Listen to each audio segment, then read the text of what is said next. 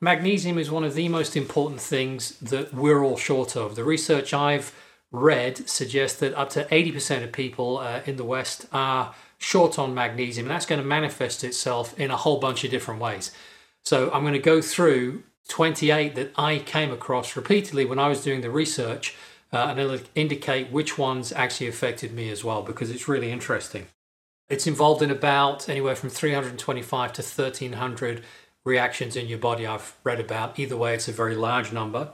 The list of common symptoms as a result of low magnesium, and this isn't a complete list muscle cramps and twitches, had that, insomnia, irritability, sensitivity to loud noises, anxiety, autism, hiccups, ADD, palpitations, had that, also had the hiccups, used to get them for like an hour, it was awful.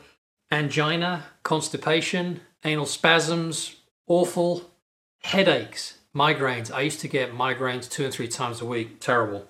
Fibromyalgia, chronic fatigue, asthma, kidney stones, diabetes, obesity, osteoporosis, high blood pressure, PMS, menstrual cramps, irritable bladder, irritable bowel syndrome, reflux, and trouble swallowing. I had that. I used to choke and breathe and swallow, and it was just, you'd think at my age I'd know better, but obviously there was something else going on. Uh, it's also linked to inflammation in the body and higher CRP levels. You'll have to look that up because right now I can't remember what it is, and I'll maybe put a little tag on here when I do.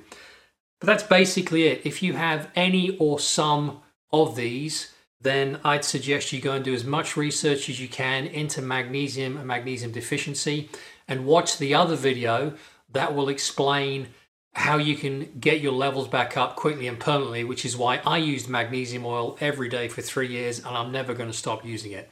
So that's it. If you use magnesium, you have any positive experience with it, let me know in the comments below, or if you just want to say hi, I'll do my best to reply to everybody. And I look forward to seeing you in the next video.